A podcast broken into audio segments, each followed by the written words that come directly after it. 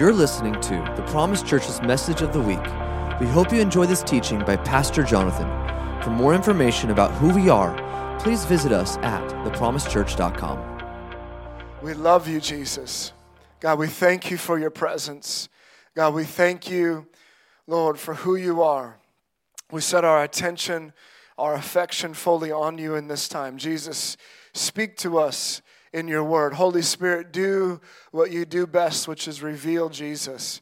Lord, we want to see you. We want to know you. We want to experience you, God. We, we ask that you would move powerfully today, that lives would be transformed today, souls would be saved today, bodies would be healed today, people would be set free. Come and move powerfully today, Lord. We give you all glory and honor and praise in Jesus' name. Amen. Amen. You may be seated. At the Promise Church, you hear us say this a lot, but we want to say it a lot for you to hear it and be, get, get familiar with it. But we exist as a church to see lives transformed, cities saved, and nations won by being people of His presence. We genuinely believe that. We want to see it, and we have seen it, and we believe God is going to continue to do a transforming work in people's lives. That we believe that God has sent us into cities to see lives transformed, to see neighborhoods and, and communities and cities transformed with the gospel of Jesus Christ. And I believe today Jesus is here and he wants to do it today again and in your life that God wants to transform hearts, that God wants to heal bodies, God wants to set people free from addictions and sin. God wants to move powerfully in people's lives. He is the only answer and the only solution to all of the situations and issues of all of mankind. We believe it, we, we've seen it in our own lives personally. We have uh, since tasted and experienced the goodness and love and power and transforming work of the grace of God in our own lives lives, and we want to tell you about it, and we want to have you experience it for yourself. And this is why we are alive, and this is what we believe God has called us to do, and what He wants to do in you. That's a good spot to say amen. Amen. I've shared this before in Matthew 16. Jesus is with his disciples. He's walking with them, and he asks them the all important, one of the most important questions of all time. And he says to them, Hey, who do you say that I am? At first, he asked them, Hey, what, what do people say to them? Who do people say that I am? What does man say that I am? And some said, Well, you're John the Baptist. You're one of the prophets of like the Old Testament. And then Peter has this divine revelation when Jesus asks, Who do you say that I am? Say that I am. And he says, You're the Christ. You're the Son of the living God. You're the Messiah. You're the promised King that was to come and make everything right and redeem us and, and, and rule and reign. And Peter was blessed in that moment. Jesus says, Blessed are you, Simon, now you are Peter. On this revelation of who I am as the Christ, as the Messiah, I'm going to build my church, and the gates of hell don't stand a chance to be able to withstand my ever growing, ever advancing church. And this is what Jesus is still asking us today Who do you say that I am? He's asking you that question this morning. Who do you say that I am? What say you of the man Jesus Christ? It's the biggest question that we can answer in our lives. Of who do we think Jesus is? Our eternity rides on who we believe him to be.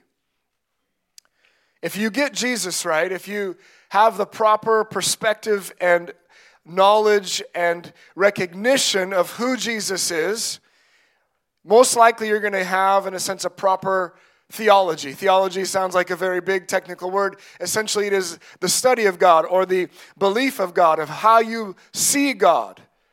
If you get Jesus right, you're more than likely going to begin to believe other truths of, of, of God in other ways. You're going to realize if He is the Son of God, that man means He has a Father our Heavenly Father, if He is the Christ, that means He's been anointed by the Spirit. In one moment of recognizing these things, you see the Trinity fully displayed Father, Son, Holy Spirit. If you know Jesus, and you have him as your Lord and Savior, and he has satisfied your soul, you will recognize that in him you have everything that you need. In him is all that we would ever long for or need in this life. There is no other person like Jesus. He is the God man. He is fully God and fully man at the same time. There is no one else like him. There is no other God or no other man who tried to create a religion that made the claims Jesus made and was able to actually back them up. There's no other God that came to the earth to, for their creation and died in their place as them for them. Not only did he come and did he die for us, but he actually backed everything up with what he said about himself and everything that he said was going to happen by being raised from the dead and still being alive today. We don't serve a dead God. We don't serve uh, just a list of teachings and rules and rituals and practices that we're supposed to follow. We follow and know personally in relationship a living God who loves us deeply, who wants us to know him personally, deeply. Jesus not only said he was going to die and then actually die, and it's witnessed and recorded, but then raised from the dead and appeared over a 40 day period to over 500 people to show them that he was alive. I don't know about you, but I don't care probably what nation in the world that you're in. If there's 500 eyewitnesses of the same thing, that's probably going to be held up in a court of law. 500 people saw Jesus raised from the dead after he came back to life. It's amazing, it's powerful. One of the, one of the best quotes about Jesus and who and us, in a sense, our perspective of him and defining him and who he is and our belief in him is by C.S. Lewis. It says he's either Lord, liar, or lunatic. Which one is he to you? He's either Lord, liar, or lunatic.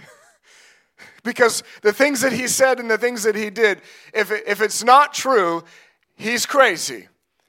If it is true, then we either choose him and receive him as Lord or we must reject him completely.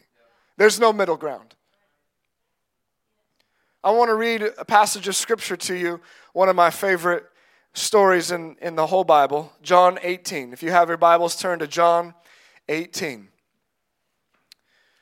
John 18, verse 1. Here, Jesus is with his disciples. He's about to go to the cross, he's about to be arrested and put on a really a fake trial. And he's been praying in the garden for the last few hours. And it says this when he had finished praying, Jesus left with his disciples and crossed the Kidron Valley. On the other side, there was a garden, and he and his disciples went into it. Now, Judas, who betrayed him, knew the place because Jesus had often met there with his disciples. So Judas came to the garden, guiding a detachment of soldiers and some officials from the chief priests and the Pharisees. They were carrying torches, lanterns, and weapons. Jesus, knowing all that was going to happen to him, went out and asked them, Who is it you want? Jesus of Nazareth, they replied. I am he, Jesus said. And Judas the traitor was standing there with them. When Jesus said, I am he, they drew back and fell to the ground. Again, he asked them, Who is it you want? Jesus of Nazareth, they said. Jesus answered, I told you that I am he. Please imagine with me this moment, this scene, and what took place here. First of all, you have this group, this detachment of soldiers with weapons going out in their minds to arrest a rebel leader who was trying to uh, usurp the, the political leaders of the day, possibly even, even Caesar himself, and stirring up an uprising and a rebellion. And they're going out with weapons to arrest the leader of this movement. And so there's a lot of them, and they're coming out at night to get him. And here is Jesus with his disciples, and he's been praying, and he knows what's coming. Normally, the leader of a, of a rebellious movement wouldn't run out to greet the people coming to arrest him. Normally, he would be like, Guys, they're coming for me. We got to go. Come on, let's go right now. And they'd run out the other way. Or they'd like, he'd be like, Guys, grab your stuff, grab your swords, your spears, your bow and arrow. Let's take them out. This is our moment right here and they would charge and ah, bloodshed and all this wonderful stuff. That would be the normal response in that moment. Here, Jesus comes to them and says, Who is it that you're looking for? Who do you want? And he, they, they say, Jesus of Nazareth. And he says these three words I am he. And at the power behind those three words, a whole group of angry soldiers fall down under the power of God, fall down under the power of the Holy Spirit. In charismatic Pentecostal world, they were slain in the Holy Ghost and they pick themselves back up and they're like, What just happened? And he says to them, uh, Again, who are you looking for? Jesus of Nazareth? Oh, that's me. Again, I am he. Think about it for one second. Not only did Jesus do completely the opposite of a normal man, a normal reaction, he comes to them, greets them with the power of God, and says, prophetically, I believe, to all of humanity, Who are you looking for? I am He. I'm the one you're really looking for. I'm the one you're really looking for. And in me and from me and through me is a power, as a love that cannot be defined, that cannot be explained. And when you experience me, it will knock you off your feet. In one moment, Jesus declared, I am He, and a group of who knows how many soldiers fall down. In those words, I am He, He is declaring the words I am, which in the Old Testament is a connection back to the name of God that was revealed to Moses in the burning bush when he called Moses to be the deliverer of the nation of Israel out of Egypt. And he declared to them his name, Yahweh, that he is who he is. And that he in that moment is saying, I am God. You're coming to arrest God. How foreign, how crazy, how amazing. Not only did he try to, he didn't try to run and hide, he didn't try to go attack them. When Peter comes with his sword, his sword, and he whacks off one of the guard's ears, thinking that he was going to do something amazing for Jesus in that moment and protect him, Jesus says, Peter, what are you doing? Put away your sword. Grabs the man's ear off the ground and puts it back on the man's head and heals him. This is our Jesus. He comes in a way that you don't expect. He moves in a way that you wouldn't anticipate or, or really look for. But I'm telling you, He is the one you're looking for. And He still asks us the question today Who is it you want? Who are you looking for?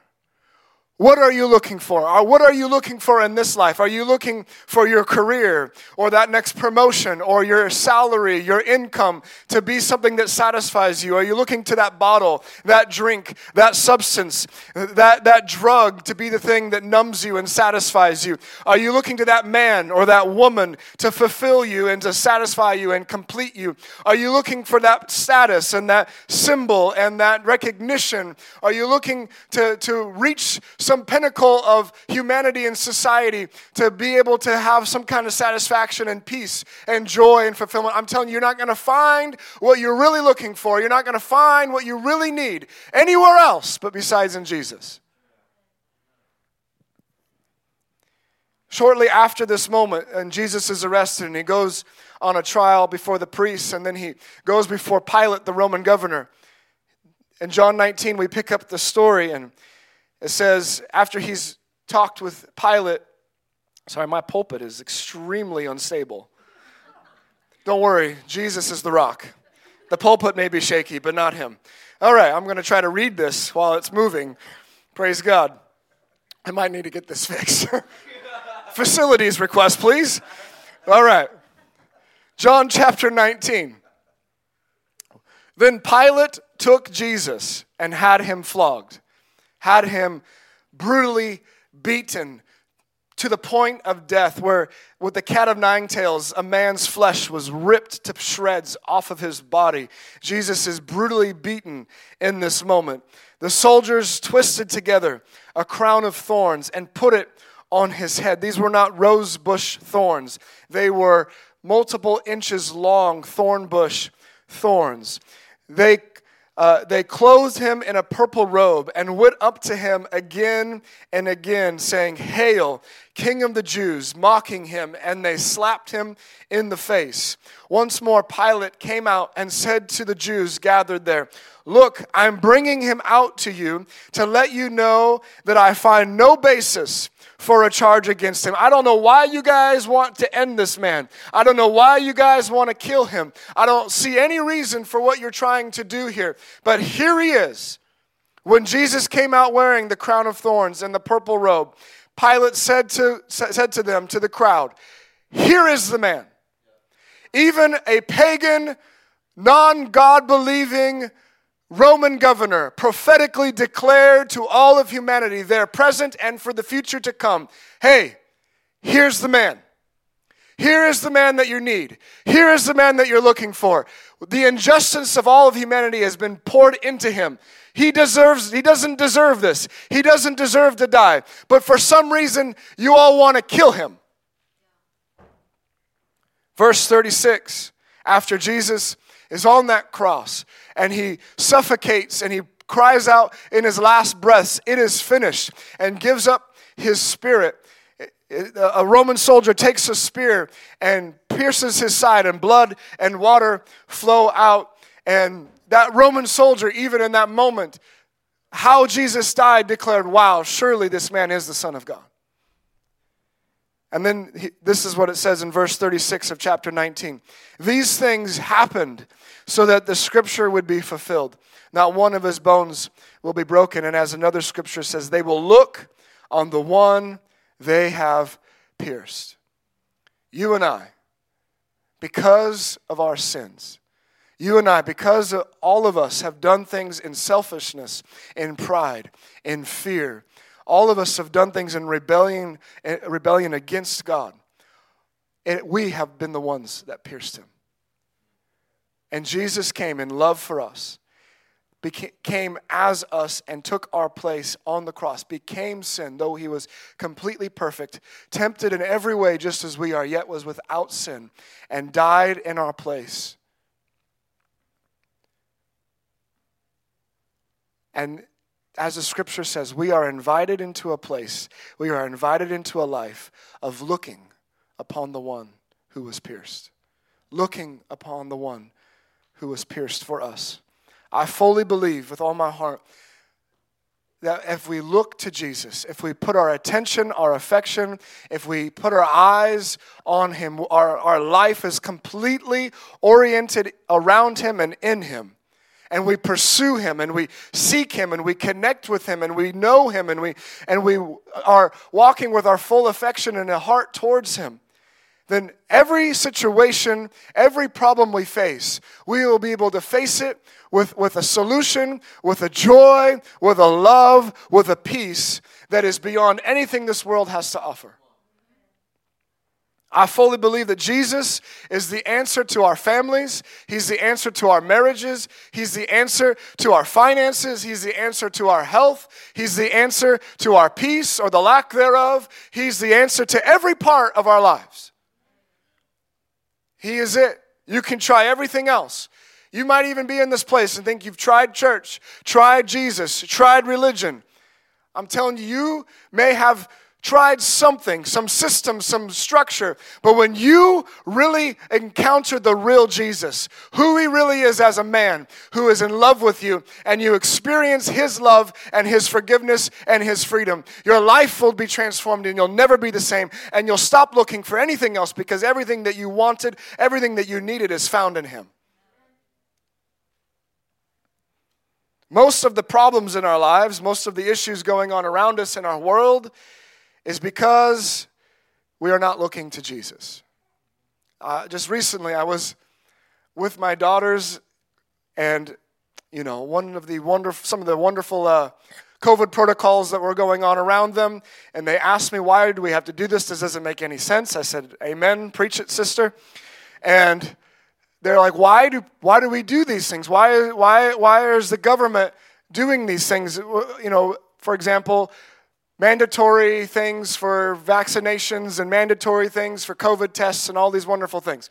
And I said, Well, honey, the, the longer a government and a society doesn't want God and, be, and drifts away from God, the crazier and less common sense there is. That when, when people begin to not look to God for anything and they begin to become more and more godless, the more and more crazy things get. This is how it works. It's the same for our lives. When we think that we have the answers, when we look to ourselves to find ourselves, when we look to ourselves for, for to, to find what we are looking for and what we're needing, when we think that you know this other thing or this other substance, this other status, this other person, they're going to be the thing that we need, and we are looking all elsewhere besides Jesus, then all of a sudden our life begins to crumble and, and be shaky and have all kinds of things going on. This is what happened when the original sin entered the world. Adam and Eve were surrounded by all of the abundance, blessing, and goodness of God in the garden. They walked with God face to face. They had everything that they could ever need. And in one moment, the devil comes to them in the form of a snake and a serpent and deceives them and makes them believe and makes them think that they didn't have enough that they didn't have everything, that God was holding out on them. And they, he said to them, If you eat this fruit, God doesn't want you to eat this fruit because if you eat it, then you'll become like him. They were already like him. They couldn't become any more like him. They were made in his image and likeness. They thought God was hiding something from them. And God was like, No, have everything. All of this is yours to enjoy. All of this is for you to have just as this one tree, because I want you to choose me every day. I want you to love me for me every day. And you're not going to be a robot. I'm going to give you free will, but I'm going to give you all of these other things for you to enjoy with me. And the one thing that they didn't have, the one thing they couldn't have, they thought that that's what they needed because they were actually not satisfied with what they had with God. You see, sin, sin is what we do when we aren't satisfied in God. When we aren't satisfied in God is when, is when we begin to drift away from God in sin. Psalms 10 4 says this In his pride, the wicked man does not seek him, does not seek God. In all of his thoughts, there is no room for God. How often do you think about God through your day? How often do you recognize your dependency and your need for God as you go throughout your life? Humanity as a whole does not think that it needs God. There is no room for God in their life, in their heart, in their affections, in their time. And that pride produces more and more wickedness. Humility is actually recognizing your need of God and saying, God, you can have all the room that you want in my life. In fact, my whole life is your room. Come and live in it. Even for Christians, this is possible.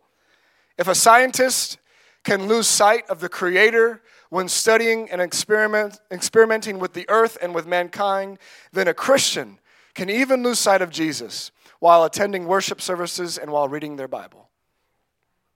We must keep our eyes on Jesus. John chapter 6, verse 40 says this For my Father's will, this is Jesus speaking, for my Father's will is that everyone who looks to the Son and believes in him shall have eternal life, and I will raise them up at the last day. You see here, Jesus is saying, looking and believing are the same thing. If you will look to me, and believe in me, you will have eternal life. This is the Father's desire, the Father's will, and this is Jesus' heart for us, is that we would look to him and receive real life from him. In John chapter 3, Jesus is hanging out with a Pharisee, a Jewish teacher of the law of God named Nicodemus and he's having a conversation with, with him. And he points back to a story in the Old Testament that he knew Nicodemus would know very well. And it's a story in the book of Numbers where the people of Israel are in the wilderness and they began to rebel against God. And so poisonous snakes broke out in their camp, and many of them were getting bitten by these venomous snakes, and they were dying and they were sick. And the people cried out to Moses and they cried out to God for, for saving and for healing and for help. And so God speaks to Moses and he says, Okay, Moses, what you're going to do is, you, is you're going to take this bronze serpent that you form out of, out of bronze and you're going to put it on a pole. Or really, it was shaped in a cross. You're going to put it on this pole, and everyone who looks to it will be healed. And so Moses does that. He fashions this bronze snake, puts it on this pole in, in the middle of nowhere, and the entire nation that was bitten and, and, and sick looks to that, and they are instantly healed in that moment. And, and Jesus said to Nicodemus, just as Moses lifted up the snake in the wilderness, so the Son of Man must be lifted up, that everyone who believes, everyone that looks to him and believes in him, may have eternal life in him. You see, we've all been snake bitten. We've all been bitten by the snake. We've all been poisoned with this poison called sin. All of us born into it. And the only remedy, the only solution, the only healing for it, the only forgiveness available for it is in looking to Jesus, the one who was placed on the cross, the Son of Man, who came as a man, fully God, fully man, and took our place. And if we look to him and believe in him and give him our life, we will receive from him real life, eternal life. So we can see here that looking and believing, they're synonymous terms. Looking in the Old Testament is, the, is identical to believing in the New Testament Christ. They are the same thing. While Israel looked with their external eyes upon a bronze snake, you and I are, are looking, believing is, are, is done from our heart unto the, unto the Lord, unto Jesus. One of my favorite men of all time, A.W. Tozer, said this Faith is the gaze of the soul upon a saving God. Faith is the gaze of the soul upon a saving God. See, what God looks for in humanity and what He is looking to see in us isn't much. What He is drawn to, what He is attracted to, is way different than what the world is. All He is looking for is a hungry heart that wants Him. All He's looking for is a humble heart that wants him. In Mark chapter 10, Jesus makes this statement. He says, Unless you come to me like a little child, you cannot enter the kingdom of heaven. Unless you come to me humble, full of wonder, expectancy, full of faith, like a little child, you cannot enter the kingdom of heaven. And then later on in the chapter of Mark chapter 10, there's two different men that are, in a sense, illustrations or examples of that statement in that moment. The first one is a young man. He's called the rich young ruler in the Bible. We don't really have his name, we don't know why he was rich. We don't know what he ruled over, but he's called the rich young ruler. And it says that he comes to Jesus and he actually approaches Jesus in an amazing way. It says he runs up to Jesus and he falls on his knees before him. And he says, Good teacher, what must I do to inherit eternal life?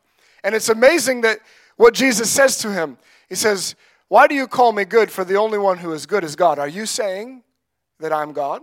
Because I am. And if you are, it's about to get real for you. So he says, What must I do to inherit eternal life? And this sounds so much like so much of humanity, maybe us even at times in this room, where we think that we can add two things that we think that we can do things in our own effort and our own strength. We can do enough good works enough enough good deeds to appease god to earn our way into heaven to earn our way into a good life into eternal life. And so jesus answers the man. Well he says you know you know what you're supposed to do. You know the commandments you know. Love your neighbor love your parents. Don't murder don't lie don't don't commit adultery. Oh yeah yeah yeah jesus i've done all of those things since i was a little boy. Okay it says that Jesus looked on him in love and, and loved him deeply. It's just an amazing statement there in Mark 10. And then he says, One thing that you lack. Now, I'm sure that this prestigious, rich, well known man in that moment did not like hearing that he lacked something, but he knew it. He knew he lacked something. There's no reason, if he didn't know it, that he would come and run and fall at the feet of Jesus. He, he would not ask Jesus what I must do for eternal life if he already knew that he was following the law in his own mind the best that he knew how. But he lacked something. There was a longing, there was an unsatisfaction, an unfulfillment inside of him that no money, no status, no prestige could get him, no possession could, could do for him. And then Jesus says, Okay, you want me? You want real life, eternal life? You really think that I'm the good teacher? You really think I'm God? Go sell everything you have, give it to the poor, and come follow me. And it says that that man got up. He was grieved because he had a lot and he didn't choose to follow Jesus. I, am I'm, I'm amazed at that moment. I'm also amazed at Jesus' response. See, Jesus didn't just chase after the man. Oh no, I'm so sorry I offended you, and uh, I'm sorry, I'll make it more palatable for you. I'm trying to create a brand here. I'm trying to create a ministry and a movement, and I, am really trying to, you know, build up my ministry right now and try to, you know, try to help people uh, surround me and, and, and do something really great in life and be an influencer for God. And, and so, hey, you know, maybe we'll just start at 25%. Why don't you just go sell 25% of what you have? Maybe you, maybe we can negotiate this and bargain this out. Maybe just go sell 50. Okay, let's just, let's let's do this in stages, all right? 25 and then 50 and then 75 and then maybe one day right before you die, you, you can give all of it away. No, that didn't happen. He walked away and Jesus was grieved, I'm sure, in his own heart. But he wasn't going to settle, compromise, and negotiate what it actually looks like to give your life to Jesus. It's everything. It's full surrender. It's not Jesus, come and bless me and help me live a good life so I can be comfortable. No, it's Jesus, I'm a mess and I need you. And here is all of me. And come and fill the void and the longing in my soul that only you can fill and satisfy me fully and completely. Completely. And that is what Jesus does. The second man that was a picture of what Jesus said was not the person that you and I would probably choose to be the poster child of what it looks like to follow Jesus. There's this blind man on the side of the road begging because he's poor, he has nothing, he's blind, he's an outcast in society. And he hears that Jesus is coming around. He hears that Jesus is coming by. And he cries out, Jesus, son of David, have mercy on me. In that statement of Jesus, son of David, he is shouting from his absolute full being I believe you are the Messiah. I believe you are the Christ. I believe that you are the King who's going to sit on the throne of David forever and ever and ever. And I need you, and I want you and the crowd says, "Hey, this isn't what we do right now. That's not a, that's against protocol. You're making people feel uncomfortable. You need to be quiet. You need to calm down. You're too intense. You're too passionate." And he doesn't let them stop him. He doesn't let them be make him be quiet. He shouts even louder, "Jesus, son of David, have mercy on me." And Jesus hears him and says, "Hey, come here. What do you want me to do for you?" I want to see. Jesus instantly heals him. His sight is restored. And then it says, and then he followed Jesus. He followed Jesus. The one who followed him was like a child who knew he needed Jesus, who knew nothing else would satisfy. And he wanted Jesus at whatever the cost. There is a cost in giving your all to Jesus. But I'm telling you, when you experience Him, when you receive Him, when you allow the Lord to satisfy your soul, you recognize that it was always worth it. Jesus is the treasure in the field that when one finds that treasure, sells everything that they have to buy that field so that they would have Him. Maybe you're here today and you have grown up in church, but the way I'm talking about Jesus right now, you've never experienced for yourself. Maybe you're here today and you've never been in church, or it's been a long time. And you have that void, you have that emptiness, you have that, that longing in your life. You're looking for something, for someone to, to fill that void and satisfy that part of your life that nothing has been able to do it up to this point. I want to encourage you today. I want to invite you today to look to Jesus, to look to Him. For everything you are looking for is found in Jesus. If you're looking for love, Jesus is love personified and demonstrated. If you're looking for peace, He is the Prince of Peace and will speak peace over the storm of your life. If you are looking for joy, He is the fullness of joy, anointed with the oil of gladness. If you're looking for power, there is no one more powerful. He is the all powerful God. If you're looking for wisdom, in Jesus are all the treasures of wisdom and knowledge. If you're looking for healing, He is the healer. If you're looking for provision, He is the provider. If you're looking for rescuing, He is the Savior. If you're looking for truth, He is the truth. If you're looking for direction and guidance, He is the way. If you're looking for comfort, His Spirit is the comforter. If you're looking for friendship, He is the friend that sticks closer than a brother. If you're looking for a fresh start, a new life, He is life itself and He makes everything brand new. If you're feeling dry and you're feeling empty, He is the fountain of life that never runs dry and He will fill you to overflowing. Jesus Himself is the King of kings, He is the Lord of lords. He is, wants to be the lover of your soul. Look to Jesus, look to Him. Nothing else will do.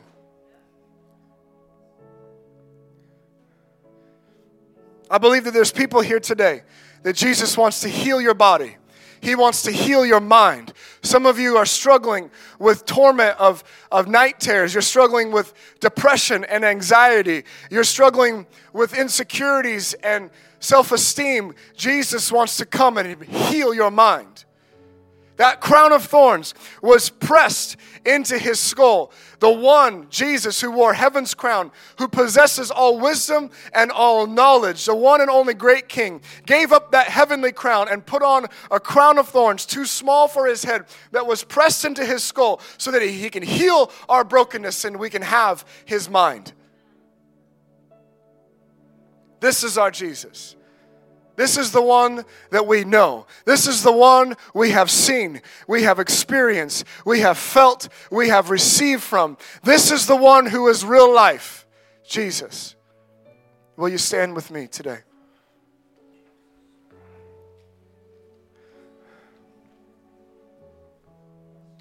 What I'm sharing with you this morning is not a theory.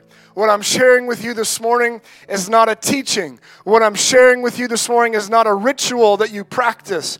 What I'm offering you today, what I'm inviting you into today, is a relationship with a real man, the God man, who loves you desperately, who left heaven for you to come to you in your mess and your brokenness and your addictions to come and set you right, to set you free, to bring you real life, to bring you full satisfaction of your soul. You can try everything else in this life and it will leave you empty and dry. Jesus will come. He is the river of life, He is the water of life and He will quench your thirst, and you will want nothing else when you've tasted of Him. So maybe you're here to, this morning and you don't have this relationship with Jesus that I'm speaking of. You may know about him, but you don't know him. You may have heard about him before, but you've not experienced him for yourself. I want to invite you to begin that journey of relationship. It's simple. It starts simply by saying, Jesus, I want you. I don't want to lead my life anymore. I give you full permission in my life to make it how you want. You see, Jesus doesn't offer us a step by step self improvement plan. He is not a self improvement program. He is come, give me your life, and you'll have my life. He is a from death to life. He is a from darkness to light. A brand new life in Him. And unfortunately, in many ways and in many places, we have tried to dumb down and make the gospel of Jesus Christ palatable and comfortable. What I'm offering you today is a person, Jesus. So if you're here this morning and you don't know him and you want to know him and you want to receive him and experience him for yourself in a real and tangible way, maybe you used to follow him, maybe you used to have a relationship with him that was active and alive and fresh, but it's you've walked away, it's grown stale and cold. Today's your day. Don't wait another day. Come back to Jesus. Return to Jesus. Run back to him today. He's standing with his arms open wide. You aren't promised tomorrow. Don't wait another day. So if you're here today and you want to receive Jesus, just raise your hand. Raise your hand high enough for me to see. Thank you, Jesus. Anybody else? Thank you, Lord. Amen. Thank you, Jesus. Thank you, Jesus. Anybody else?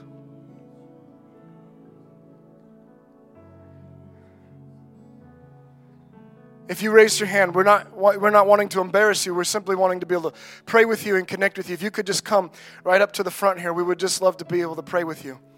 Come on up. It's okay. Come on up, sweetheart. Come on. Thank you, Jesus. Yeah. Come on. Jessica, could you come on up with, with here? Yeah. Come on.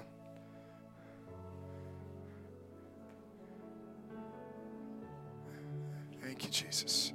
Come on. Thank you, Jesus. Why don't we do this, church? All of us together. Let's just pray this prayer Repeat after me Lord Jesus.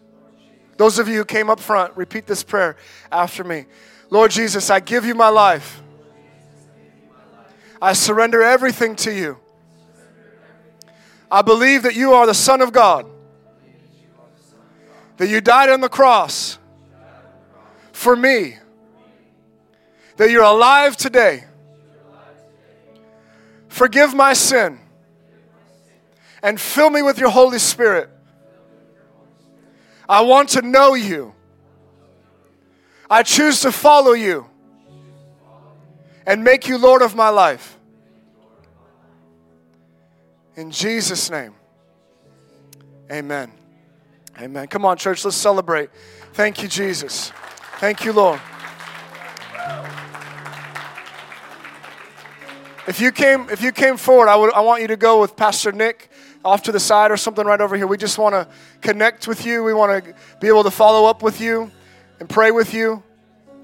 So, Nick, I'll let you take that however you want that to go. We're going to go into a time of worship in just a moment. If you're here and you need to you need prayer for your body, you need healing in your body, you're in pain, you've been diagnosed with a condition, you've been diagnosed with a sickness, we want to pray for you. Jesus is here to heal you. If you're here today and you're struggling with any kind of addiction, pornography, substance abuse, alcohol, drugs, Jesus is here to set you free. So if you're here today and you need prayer for those things, come up to the front. We want to pray for you. We're going to worship. Church, let's go after the Lord. Let's give him praise. Let's give him, give him the glory and honor that is due his name. He's the King of Kings, He's the Lord of Lords. Let's put our attention on Him. Let's look to Him. Jesus, only you satisfy. Only you satisfy, Jesus. And we love you, Lord. We give you all glory, Lord. You're so good.